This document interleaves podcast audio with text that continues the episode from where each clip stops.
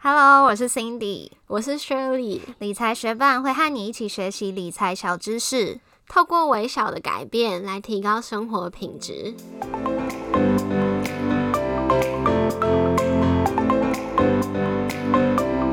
在学习投资理财这条路上，除了股票、基金、期货，一定也很常听到三个字 ETF。它的全文是 Exchange Traded Funds。翻译成中文叫做指数股票型基金，没错，ETF 也是基金的一种。那为什么前面又加了股票型呢？因为它拥有股票一样的交易方式。听到这边，如果觉得对 ETF 不熟悉，想要了解更多的话，理财学办特地为你准备了 ETF 特辑。从这集开始，我们将会整理 ETF 的特色、重点。用接下来的几集节目，以简单易懂的方式来增加你对 ETF 的熟悉度。让我们继续听下去吧。ETF 究竟是什么呢？ETF 又称作指数股票型基金。相信对投资新手来说，光是这个名字就够令人混淆了。首先，我们就来解析一下这难懂的名字。指数的部分，因为每一档 ETF 都会以贴近某个指数作为目标，而且会根据追踪的指数来调整本身的投资标的。像是台湾五十指数，涵盖了台湾证券市场市值前五十大的上市公司，意思就是台湾最有价值的五十公五十个公司选出来，编成了一个指数的数字来代表。里面的公司都是常听到的名字，像是台积电啊、红海啊等等。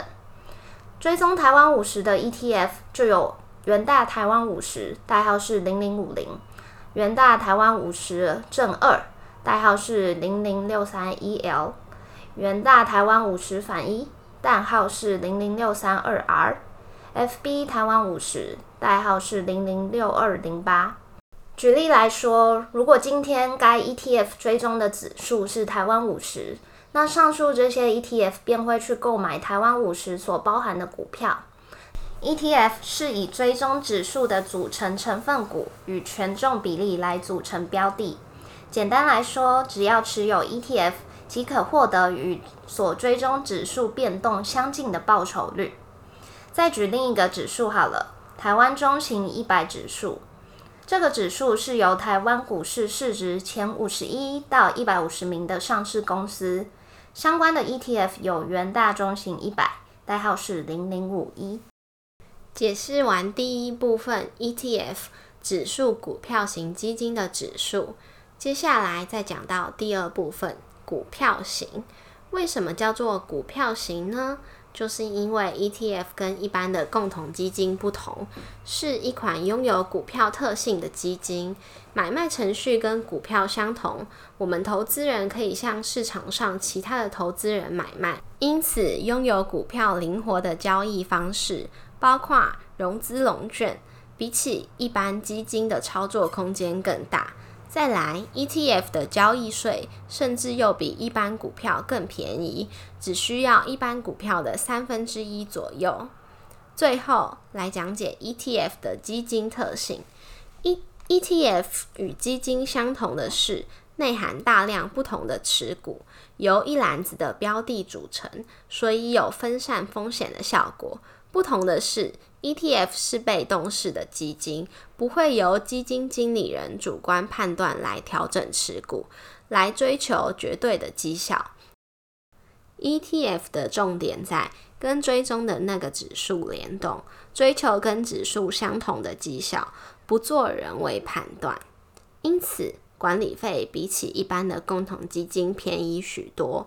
基金的管理费大约是在一到三趴。ETF 的管理费则是在零点五到一趴。最后，我们来总结一下 ETF 的特色和好处。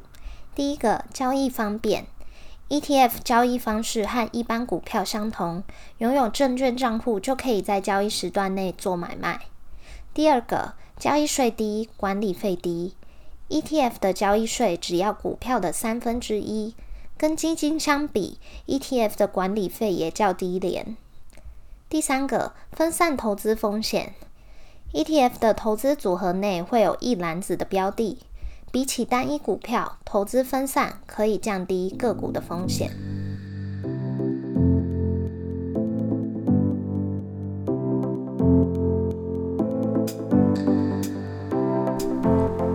集提供的 ETF 简介，相信对原先不清楚 ETF 是什么的你，提供了简单的介绍。总结一下，ETF 又称作指数股票型基金，这档基金是被动式的管理。